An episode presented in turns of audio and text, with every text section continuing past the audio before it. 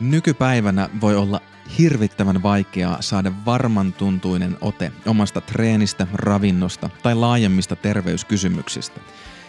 Näihin ongelmiin on kuitenkin olemassa yleinen resepti, johon kuuluvat tiedot, taidot, roolit ja yhteys. Lähdetään ottamaan selvää, mistä tässä kokonaisuudessa on kyse.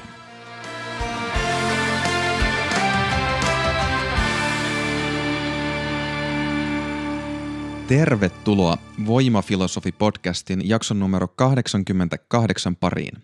Minä olen Jonne Kytölä. Ja minua jännittää. Ollaan nimittäin nyt finaalijaksossa. Valtavassa jaksokokonaisuudessa, joka alkoi jo tuolta episodista 72. Ja nyt pitäisi jotenkin pistää homma purkkiin. Katsotaan mitä tapahtuu. Viime kerralla jäätiin painaviin väittämiin, nimittäin tällaisiin, että ilman voimaa ei voi leikkiä, jos ei voi leikkiä, ei voi tulla viisaammaksi. Eli ilman riittävää voimaa ei voi tulla viisaaksi. No hyvä, tätä on pyöritelty jo tuossa useampia jaksoja, mutta sen lisäksi se, mihin päädyttiin, oli se, että jos ei voi olla viisas, niin oma halu tehdä asioista parempia, eli oma kyky rakastaa, valuu hukkaan. Isoja sanoja, isoja väittämiä. Lähdetään pohtimaan ja tutkimaan nyt tässä treenin ja ruokavalion ikuisuusongelmista lähteneessä kokonaisuudessa, että mitä ihmettä tämä meinaa – miten noi ikuisuusongelmien kysymykset suhteessa leikkiin, viisauteen ja jopa tuohon rakkauteen nivoutuu yhteen tuosta jaksosta 80 eteenpäin käsiteltyihin tietoihin, taitoihin, rooleihin ja meidän yhteyteen muuhun maailmaan. Nämä kaikki teemat tavallaan tai näiden teemojen kautta meikäläinen on pyörinyt itseä askarruttavan kysymyksen ympärillä, joka on se, kun lempivoimavalmentajani sanoisi, että numero ykkönen kaiken kaikkiaan Jim Wendler vuosia vuosia sitten kirjoitti artikkelin, jossa hän itse pohti, no aika suoraviivaisesti, voimanostajan, hmm, onko se yksinkertaisuutta vai päämäärätietoisuutta, no semmoisella suoralla asenteella, että miksi treenata. Ja hänen vastaus oli, että no siksi, että hän haluaa olla vahva ja sillä hyvä. No, mua on jäänyt vaivaamaan toi. Mä oon itse treenannut omistautuneesti. En tajunnutkaan, että tuossa aika kauan mietin, että mä oon treenannut kymmenen vuotta, mutta nythän tässä taas on pari vuotta pyörähtänyt ja erilaisissa treenikuvioissa on mennyt nyt sitten 12-13 vuotta. Mitä ihmettä mä teen? No mä haluan olla vahva. Joo, mutta miksi? Nämä kysymykset on sitten johdatellut meikäläistä tonne leikin ja viisauden ja jopa tonne rakkauden pariin ja en mä ennalta ajatellut, että sinne lähettäis, mutta sinnepä ollaan menty. Ja nyt otetaan viimeinen avainajatus tai avainkäsite, joka johdattelee toivon mukaan tämän jakson loppuun asti. Kuluneissa 7-8 jaksossa, vähän niin kuin tämän jaksokokonaisuuden jälkipuoliskossa, on siis nostettu esiin se ajatus, että meillä ihmisillä on ikään kuin neljä tietämisen tai jonkinlaista neljä olemisen tasoa. Se on ekana tietojen taso, älyllinen se, että tässä verbaalisesti puhutaan jotain, puhutaan faktoista ja siitä, että uskotko, että tämä on totta ja niin päin pois. Sitten on meidän taidot. Ei me varsinaisesti puhuta, kun me tehdään jotain, ellei se ole puheentaito, mutta siis jos me vaikka treenataan salilla, niin meillä on erilaisia taitoja siellä, joita me käytetään. Meillä on erilaisia automaatioita, toiset tulee ihan vaan intuitiosta, syvältä selkärangasta sen kummemmin miettimättä, ja toiset taas on semmosia, että me ollaan pikkuhiljaa iskostettu ne harjoittelun kautta, ne automaatiot. Ja näiden kanssa pitää jotenkin diilata, ja nämä on osa meitä, haluttiin me tai ei. Sitten syvemmällä on roolit.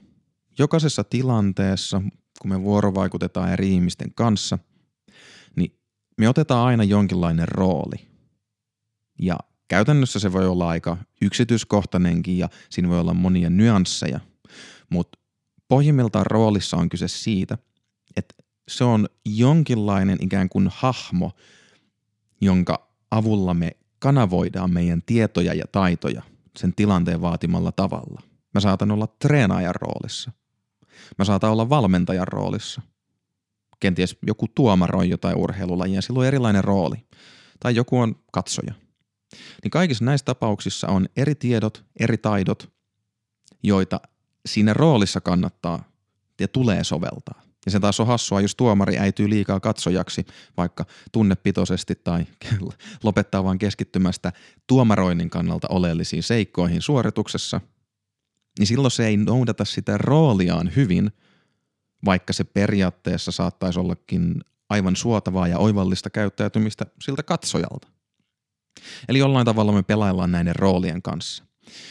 Ja viimeisenä kaikkein syvimmällä tasolla on meidän yhteys. Yhteys tähän hetkeen, just nyt, se, kuka me koetaan olevamme. Ja siinä ei ole enää kysymys pelkistä tiedoista, pelkistä taidoista tai edes rooleista, vaikka nämä kaikki kolme aiempaa tasoa siinä onkin läsnä, vaan siinä on kyse yhteydestä. Siitä, että miten minä, joka pystyn ottamaan monia eri rooleja, käyttämään eri tietoja ja taitoja, niin miten mä just tällä hetkellä otan ne huomioon ja miten ne istuu osaksi mun laajaa laajaa minäkuvaa. Niin nyt se käsite, joka alkaa sitoa tätä pakkaa yhteen, jos tulee vähän niin kuin semmoinen, voisi sanoa semmoinen muistutus tai jonkinlainen portti siihen, joka toivon mukaan palauttaa näitä asioita mieleen, kun sen sisästää ja kun sen muistaa. On tällainen kuin ote, siis jonkinlainen varma ote.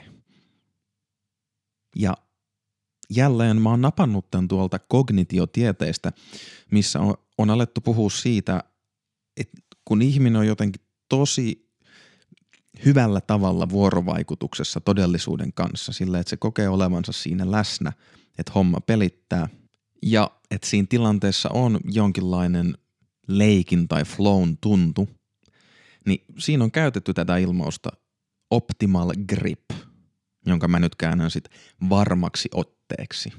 Että on jollain tavalla homma hanskassa, tuntuu, että mä tiedän mitä mä teen ja tämän otteen vertauskuvan kautta siinä tuodaan myös esiin sitä, että jollain tavalla jos miettii sitä, että miten me ollaan vuorovaikutuksessa itsemme, muiden ja maailman kanssa, niin ei siinä ole pelkästään kyse siitä – että me jotenkin älyllisesti mielessämme hoksataan, missä mennään, vaan me ollaan koko olemuksella siinä mukana.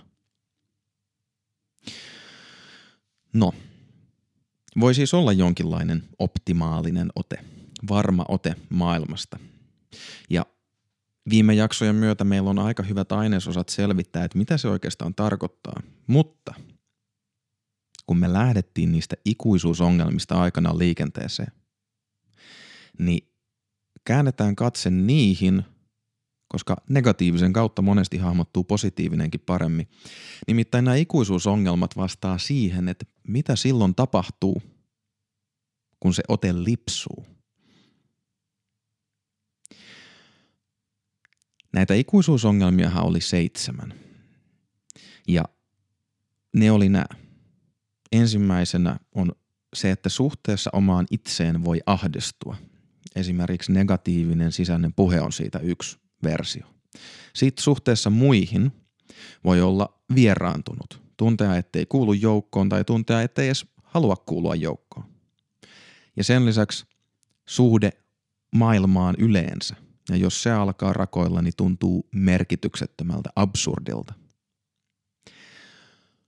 Ja noi kaikki on tämmöisiä minun suhde minuun, minun suhde muihin, minun suhde maailmaan – sen lisäksi on enemmän siihen, että miten me oikein toimitaan maailmassa liittyviä ongelmia. Ensimmäinen niistä itsereflektiota koskeva kysymys. Eli meillä on tämä erikoinen taito reflektoida itseämme, mutta haaste on se, että Jos me tehdään sitä liian vähän tai väärällä tavalla, niin me ollaan impulsiivisia ja joudutaan sen takia erilaisia ongelmia. Mutta jos me tehdään sitä liikaa, me ei saada mitään aikaiseksi. Ja siinä on aina se reflektion ongelma, kuinka se pitäisi kalibroida. Sitten suhteessa omaan identiteettiin se, että miten hahmottaa itsensä. Että jos pysähtyy miettimään, että no okei, no millä tavalla mä nyt oikein suhtaudun itseeni, mitä mä pidän tärkeänä, mitä mä ajattelen itse pitäväni tärkeänä, niin sieltä voi paljastua perustavanlaatuisia hämmennyksiä, jotka johtaa siihen, että on jatkuvasti ikään kuin tukka nuottasilla itsensä kanssa tai vähän sitä tajuamattaan tavoittelee vaikka semmoisia asioita, joita oikeasti ei halua tavoitella. Toiseksi viimeisenä on itsepetosta ja riippuvuutta koskevat ongelmat.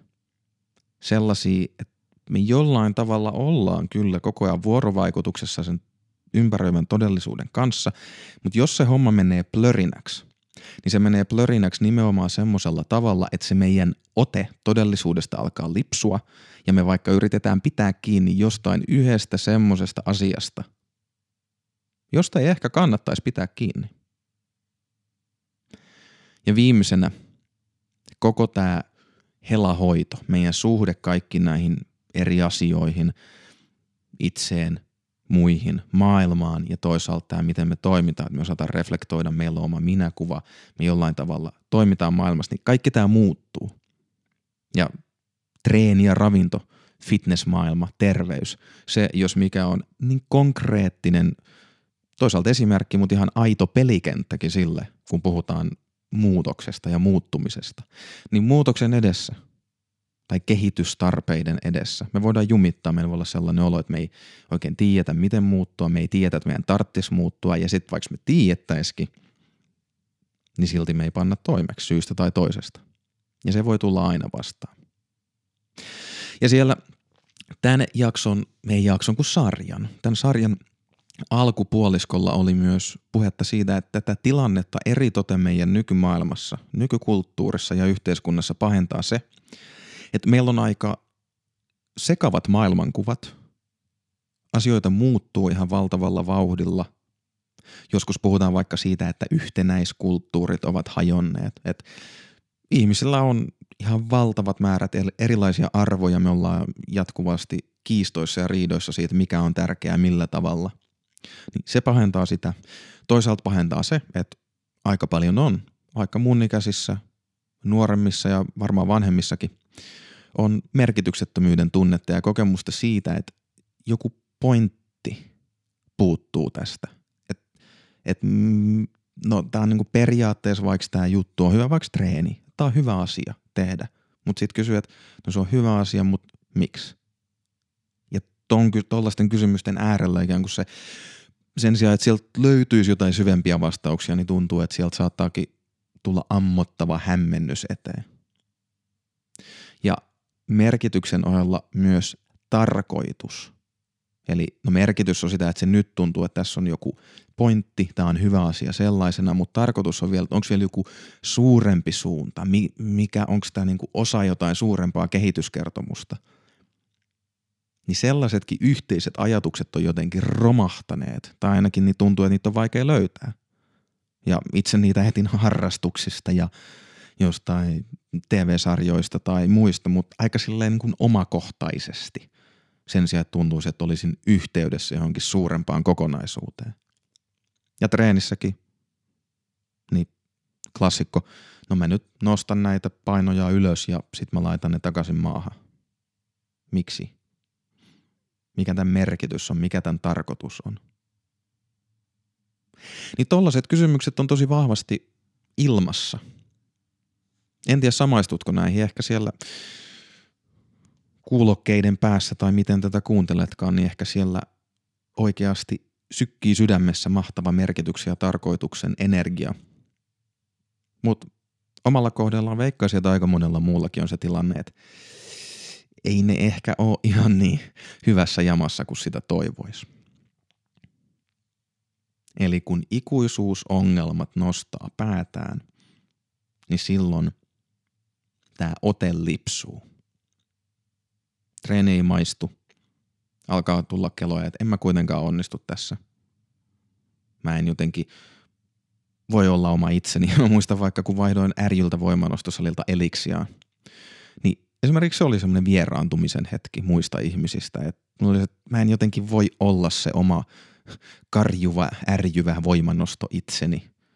Enkä mä tiedä, oliko se nyt pohjimmiltaan just minä, joka haluaa karjua ja ärjyä voimanostoja hengessä, mutta kuitenkin se oli jonkinlainen rooli, jonkinlainen tapa olla, jonka oli sisäistänyt ja jotenkin tunsin itseni vieraantuneeksi siellä. Ja tulee merkityksettömyyttä, miksi edes teen tätä ja sitten alkaa reflektoida ja sitten huomaa, että hukkuu vaikka treeniohjelma ylianalysointiin tai syvempiin keloihin, että what's the point, että tässä kuitenkin ollaan jossain kohtaa ikääntymässä ja kuitenkin terveys rapistuu, niin ää, ihan sama ja niin päin pois. Mutta kun lähdetään jäljittämään sit sitä, että mikä siinä optimaalisessa, siinä varmassa otteessa on pointtina, miten se ikään kuin vastaa näihin ikuisuusongelmiin, niin sitä vastausta voikin alkaa kuoria esiin sieltä tietojen, taitojen, roolien ja yhteyden yhdistelmästä.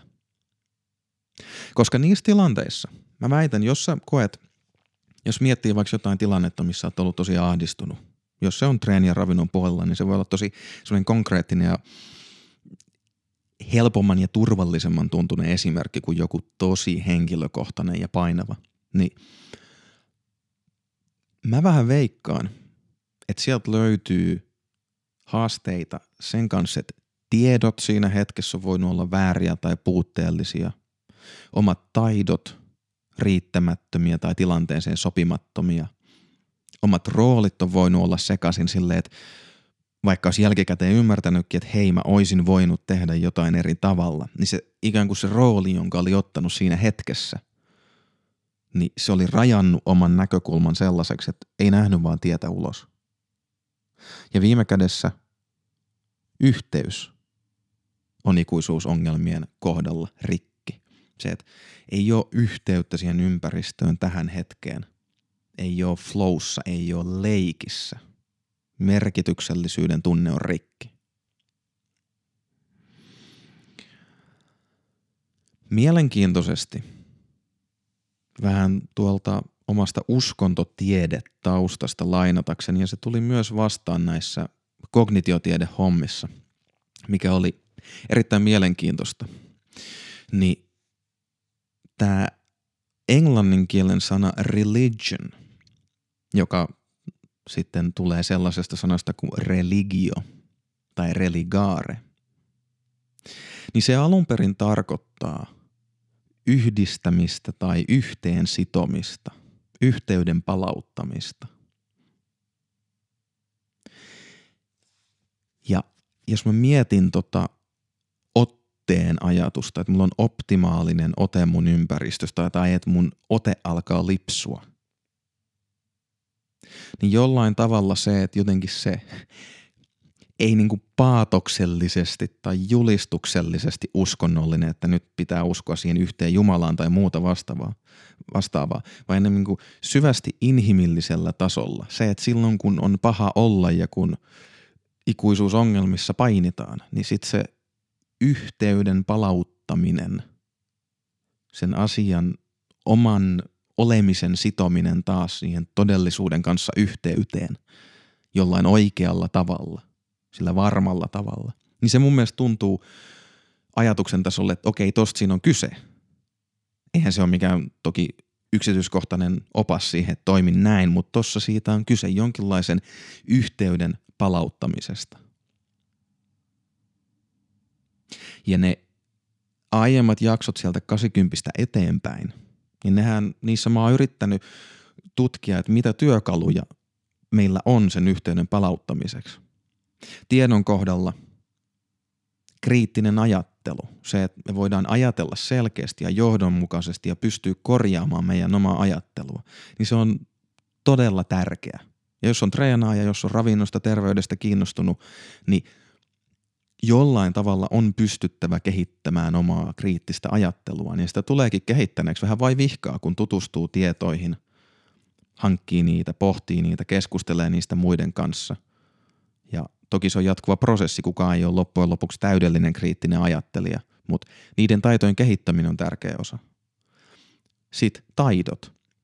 Puhuttiin mindfulnessista. Se, että pystyy olemaan tässä hetkessä, että toimii riittävän taitavasti niiden taitojen kanssa, mitä on, pystyy mahdollisesti kehittämään niitä ja samalla tunnistaa toisaalta niiden taitojen myötä omaksuttuja automaatioita, mutta myös niitä, joihin ei ole ikinä kiinnittänyt huomioon, mitkä on vaan kehittyneet omia aikojaan. Ja että pystyy pysäyttämään ja päivittämään sekä niitä ihan syvältä selkärangasta tulevia, mutta myös niitä taitoja. Niin siinä on myös yksi läsnä oleva mindfulnessin taito pystyy säätelemään tota kenttää. Ja roolien kohdalla puhutaan vaikka roolimalleista. Se, että voi alkaa paneen merkille, että hetkonen, tota tyyppiä mä ihailen ja tota en. Miksiköhän mä ihailen tota toista tyyppiä ja miksi en tota toista? Ja miten noita roolimalleja sit sisäistää? Osaako siihen kiinnittää huomiota? hei, tossa on, vitsi, tossa on cool tyyppi Instagramissa, mä haluan olla niin kuin toi. Tuolla on jotain sellaista, mitä mä haluan. Okei, no miten mä voisin saada sen? Ja entä jos se rooli on ristiriidassa jonkun mulle toisen tärkeän roolin kanssa? Mitä jos mä olen vaikka suomalaista kiireistä perhearkea elämä tyyppi, mutta samaan aikaan mä ihailen suuresti jotain vaikkapa perintörahoilla elävää – fitness-influenceria, joka vaikkapa Miamin rannoilla elää täydellisessä vartalossaan täydellistä fitnesselämää. Miten mä sovitan noin yhteen? Onko se mahdollista? Minkälaisia kompromisseja pitäisi tehdä? Tai miten mä voin vaihdella mun rooleja mun arjessa, että mä saan vähän tuolta niitä juttuja, mistä mä tykkään, mutta semmoisella tavalla, että se sopii mun muiden roolien kanssa. Ja viimeisenä siellä yhteyden tasolla – että jos jotenkin hoksaa, että noi tiedot, taidot ja roolit tapahtuu meissä yksilöllisesti ja ainutlaatuisesti, niin sitä kautta voi ehkä ymmärtää, että jotenkin se kuka minä olen, niin se on laajempi otus kuin vaan se, että, että mulla on jotkut tiedot, mä, mä oon mun tietoni, tai että mä oon mun taitoni, mä oon tosi hyvä tässä, niin se tarkoittaa, että mä oon tällainen ihmisenä – tai että mulla on mun roolit. Rooleihinkin, ne on jo sen verran hyviä juttuja, että niihin voi jäädä tosi hyvin kiinni. Mutta kuitenkin meidän roolitkin elää ja muuttuu. Et kysy- kysymyksessä on loppujen lopuksi jonkinlainen elävä muuttuva kokonaisuus vuorovaikutuksessa maailman kanssa. Ja jos nämä neljä tasoa pelittää hyvin yhteen, niin siitä syntyy se varma ote. Ja kun on varma ote, niin on mahdollisuus leikkiä ja viisastua, niin kuin kahdessa viime jaksossa ollaan puhuttu. Aletaan päästä käsiksi flowhun ja merkitykseen. No, eikö se olisi hienoa, jos voisi aina olla tämä varma ote maailmasta? Tuleeko sulle mieleen joku tilanne, että sä oisit ollut tollaisessa tilassa? Onko sulla ollut sellainen joskus? Vaikkapa treenissä. Silloin joskus, silloin oli se muutaman kuukauden tai puolen vuoden ajanjakso. Ei hitsi, treeni suju silloin hyvin. Mä söin niin säntillisesti, mä nukuin hyvin, vitsit tuli tuloksia. silloin mä olin niin, niin synkassa, mulla oli niin varma ote siitä mun tekemisestä. Löytyykö menneisyydestä joku tommonen nostalginen hetki? Tai vaihtoehtoisesti huomaatko että ehkä sitä ei ole ollut tai se jotenkin tuntuu puuttuvan, mutta onko sellainen fiilis, että sellainen voisi olla? Kutkuttaako semmoinen tunne, että jonain päivänä, jonain päivänä kyllä mä tunnen sen, että treeni kyllä, mä saan treeni ja terveysasiat inspiroimaan itteeni sata pinnaa. Mä löydän, mä löydän sen hyvän grooven, sen oman meiningin – ja on ihan sellainen fiilis, että sit kun mä kerran saan siitä sen haisun ja otteen, niin sit se ei enää irtoa. Mulla on ollut molempia. Ja näin kun uskontotieteistä vähän lainattiin jo, niin lainataan lisää. Nimittäin tollaiset ajatukset voi toki olla inspiroivia tai ne voi olla myös sellaisia, että ne jotenkin muistuttaa ja johdattelee ehkä kohti sitä varmaa otetta omasta tekemisestään. Mutta samaan aikaan mä näen noissa jonkinlaiset riskit. Mä itse kutsun tota ensimmäistä noista, että joskus on ollut, niin kadotetuksi paratiisiksi. Ja tota jälkimmäistä, että vielä jonain päivänä se tulee, niin luvatuksi maaksi. Ja nyt kun tässä on pohtinut noita ikuisuusongelmia, niin mulla on vähän tullut sellainen fiilis, että ne menee vähän hutimaalista. Että toisessa on semmoinen nostalginen ja vähän niin kuin traaginen suhtautuminen että no joskus oli hyvin. Mä silloin joskus, mä, mä voin kuvitella, mä oon nyt 31 ja voin kuvitella joskus vaikka 50 että on semmoinen mahdollinen tulevaisuus, jossa mä kyllä mä silloin 27-8-vuotiaana mä olin silloin riskissä kunnossa, mutta nyt on tätä kaikkea kremppaa, mutta silloin oli hienoa. Niin. Se on vähän semmoinen kadot, kadotettu paratiisi, semmoinen menneiden murehtiminen, johon voi hukkua. Ja toisaalta ihan yhtä lailla voi hukkua siihen luvatun maahan ajatukseen, että jonain päivänä tulee se täydellinen treenipäivä ja sit mä lähden salille. Jonain päivänä tulee se täydellinen treenisykli, minkä jälkeen on tarpeeksi itse varma, että voi ilmoittautua kisoihin tai mitä tahansa. Jonain päivänä tulee se fiilis, että nyt mä oon valmis ottamaan näistä mun pitkäaikaissairauksista otteen. Ehkä tulee, ehkä ei tule. Niin näiden ajatusten rinnalla myös itse asiassa aika paljon voimailupiireissäkin esiin tullut tämmöinen vanha kreikkalainen myytti on tuonut itsellä jotenkin perspektiiviä tähän, nimittäin Sisyfoksen myytti. Siinä on isompikin kehyskertomus, jossa Sisyfus suututtaa kreikkalaisia jumalia ja saa rangaistuksen. Ja se rangaistus on se, että hän jää manan majoille ja saa siellä ikuisen tehtävän. Ja se ikuinen tehtävä on se, että hänellä on iso pyöreä kiven lohkare ja hänen tehtävä on pyörittää sitä aina mäkeä ylös. Ja muistaakseni oli niin, että mäen yläpuolella on portti ulos Manalasta, mutta joka kerta kun hän pääsee lähelle, niin portti sulkeutuu ja kivi vierähtää takaisin rinteen alapuolelle ja tätä rumpaa on sitten jatkettava. Ikuisia kivenpyöritystoistoja. Tuleekohan siinä ylikunto, en tiedä. No, mun mielestä tämä ajatus Sisyfoksesta on aika hyvä, jos mietitään noita ikuisuusongelmia. Koska jollain tavalla mä joudun kerta toisensa, vaikka tätä nyt 17 jaksoa on pyöritelty tätä ajatusta, niin palaamaan siihen, että nämä ikuisuusongelmat, ne ei ole sellaisia, että ne tulee kerran vastaan ja that's it. Vaan ne on aina olemassa, ihan niin kuin aina se Sisyfus joutuu sen saamarin kiven kanssa painimaan. Niin ne tulee aina vastaan. Joka kerta. Niin ehkä siinä, sen sijaan, että haikailisi jonnekin kadotettua hetkeen, jolloin kaikki sujuu tosi hienosti tai odottaisi sitä yhtä hetkeä, että se tulee vastaan, niin ehkä tuosta Sisyfoksesta voisi saada vähän inspiraatiota. No, varman otteen jäljellä siirrytään myyttisestä hahmosta tämmöiseen myyttis-historialliseen. Hypätään Kreikasta tonne kauko-itään. Nimittäin Buddhaan. Buddhalaisuuden no, perustajaan. Siddhartha Gautama taisi olla hänen nimensä, mutta joka tapauksessa mietitään nyt tätä myyttistä hahmoa, joka saavutti valaistumisen, nirvanan.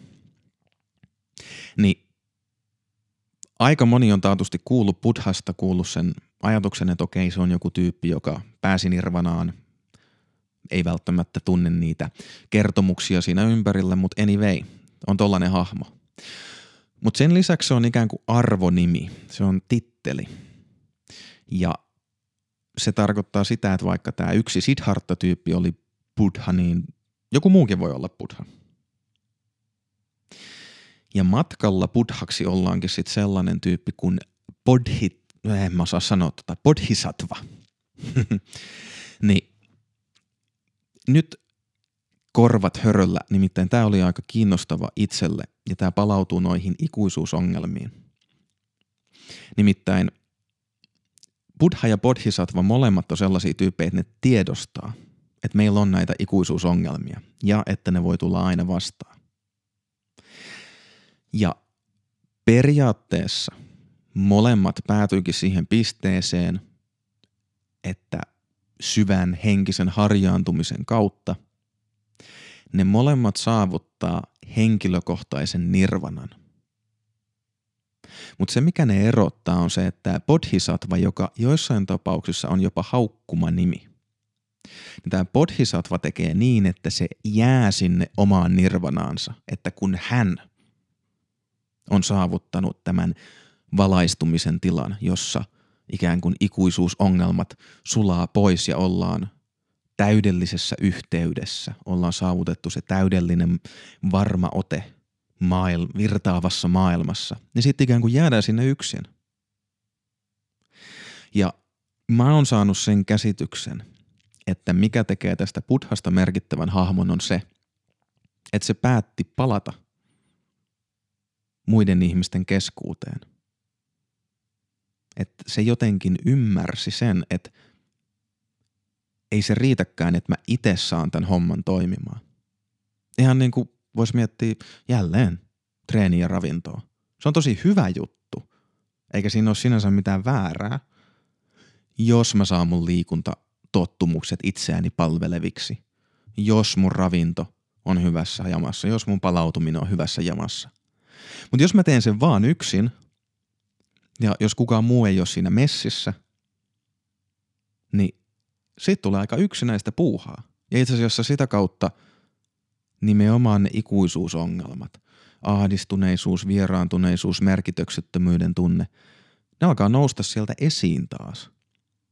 Ja jollain tavalla mä ajattelisin, että se miksi se Buddha oli niin viisas, oli se, että se hoksasi sen, että hei, tämä ei onnistu ilman yhteyttä, tämä ei onnistu ilman, no jos näin vaikka sanoo, niin tämä ei, tää ei onnistu ilman leikkikavereita. Ei voi päästä sinne flow-tilaan enää, missä tuntuu, että asiat kehittyy, jos itse on saavuttanut jonkinlaisen optimaalisen tason. Et treeni nirvana ilman seuraa on lopulta kolkkopaikka. Ja Buddha ikään kuin ymmärsi sen ja sillä tavalla mä sanoisin, että hänellä oli varma ote maailmasta. No okei. Tämä on korkealentoista abstraktia. Ehkä toivon mukaan myös jotenkin myös puhuttelevaa, mutta joka tapauksessa abstraktia. Konkreettisemmalla tasolla, mihin mentiin jo kaksi jaksoa sitten jonkin verran, ja mentiin oikeasti sinne fyysisen voiman puolelle, niin tämä ajatus otevoimasta itse asiassa sopii tänne aika hyvin tähän kokonaisuuteen – se on ehkä jo monelle kuulijalle ja ylipäänsä terveydestä kiinnostuneelle tyypille semmoinen tuttu tiedonjyvänen, että otevoima on yhteydessä pitkäikäisyyteen. Ja ylipäänsä voiman tuotto, niin se on yhteydessä toimintakykyyn. Ja jos aikanaan kuuntelit jaksoja 22-35, 34 muistaakseni, siellä puhuttiin pitkät pätkät terveydestä ja siitä, miten nykyään terveys, isot instituutiot on alkanut määritellä terveyttä enemmän toimintakyvyn ja minäpystyvyyden, self-efficacy kannalta, kun sen kannalta, että olisi jotenkin täydellisen terve.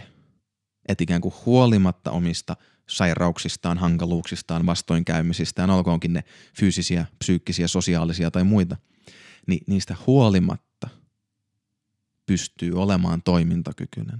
Ja fyysiseen voimaan tämä liittyy siten, että nykyään liikuntasuosituksetkin, mitä ne ei vielä parikymmentä vuotta sitten sisältänyt, niin nykyään liikuntasuosituksetkin sisältää aivan selkeäsanaisesti sen, että fyysinen voimaharjoittelu on tärkeä osa sitä terveyden ja toimintakyvyn ylläpitoa.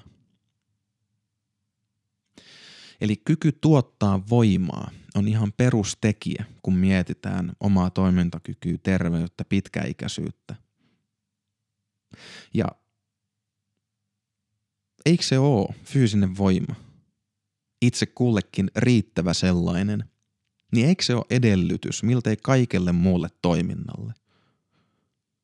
Ei se tarkoita, että joka ikinen tarvitsee paljon voimaa ja no jotkut ihmiset tarvitsee ihan hillittömän määrän voimaa tehdäkseen niitä asioita, mitä ne haluaa, mutta joka tapauksessa, jos ei mun kädet toimi, jos me pysty tarttumaan asioihin, niin elämästä tulee aika nopeasti aika vaikeaa.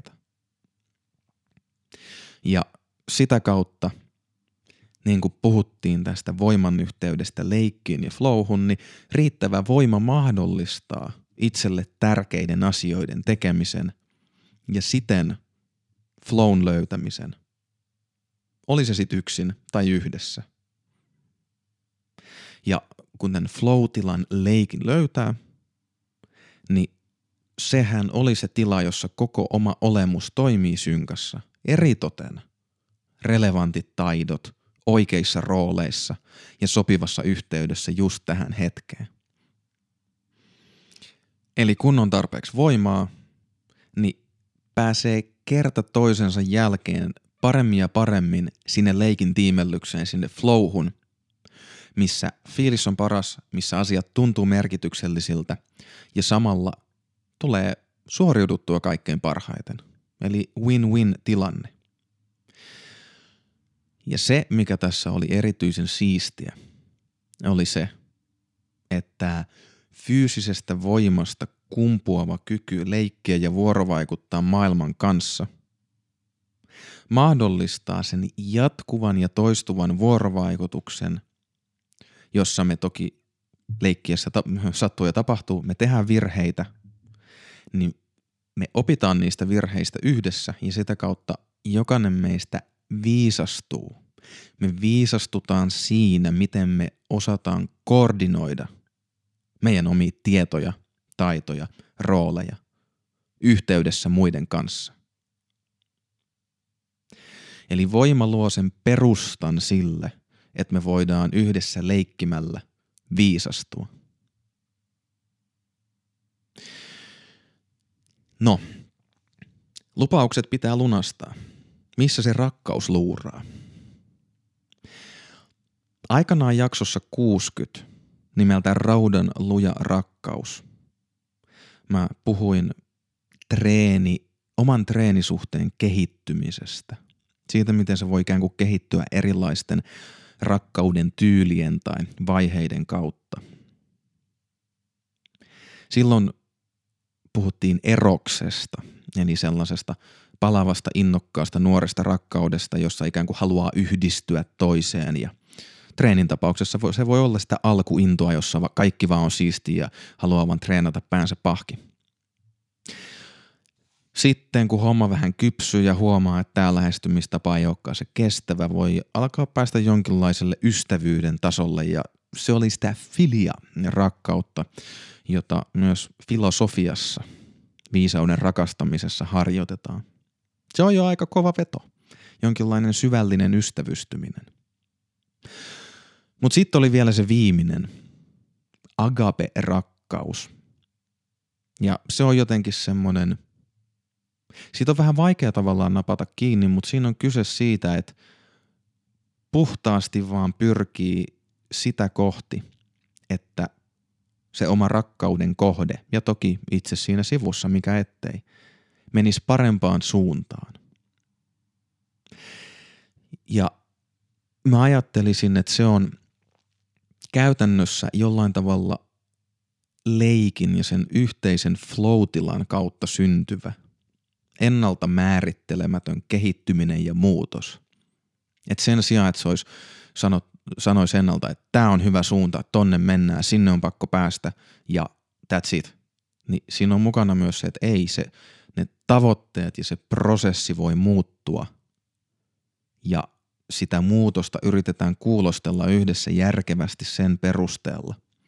Miten tilanne elää, miten todellisuus reagoi siihen ja miten me, me reagoidaan todellisuuteen.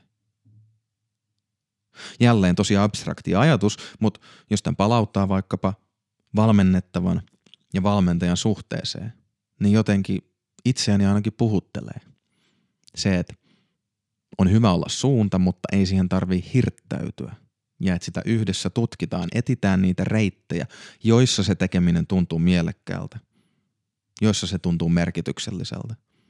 Sen sijaan, että väkisin tehdään ja väkisin ajaudutaan syvemmälle ikuisuusongelmien kanssa painimaan. Saako tästä otteen? Mitä mieltä olet? Että voimasta pääsee leikin virtaan, flowhun, niin sitä kautta voi päästä viisauteen. Ja lopulta viisaudesta voi päästä rakkauteen. Vaikka ikuisuusongelmien kivi vierähtääkin aina alas. Vaikka houkutus etsiä ja luoda vaan itselle oma pieni treeni nirvana voi nostaa päätään. Vaikka omat tiedot, taidot ja roolit osoittautuu riittämättömiksi kerta toisensa jälkeen. Niin jos tietää, että voi saada varman otteen maailmasta – on helpompi antaa sen koskettaa. Hm. No, ajattelin päättää tolleen runollisemmin tämän ison kokonaisuuden. Eipä tässä kuule. Kiitos kuuntelusta. Tämä on ollut pitkä matka. Se on nyt done ja katsotaan mitä tulevat jaksot tuo tullessaan. Meikäläinen aikoo pitää nyt pienen äänittelytauon. Palataan. Kiitos kuuntelusta. Jos jakso sai ajatukset liikkeelle tai opit jotain uutta, niin rohkaisen jakamaan jakson somessa tai vinkkaamaan sen ystävälle, hyvän saan tutulle tai vaikka sitten vihamiehelle. Lisäksi olisi mainiota, jos hyppäisit mukaan seuraamaan meikäläistä Instagramissa at jonne-voimafilosofi, sillä mä olisin kiinnostunut kuulemaan sun omin sanoin, että mitä ajatuksia tai kysymyksiä sulle jäi tästä jaksosta. Se tältä erää. Kuulemiin.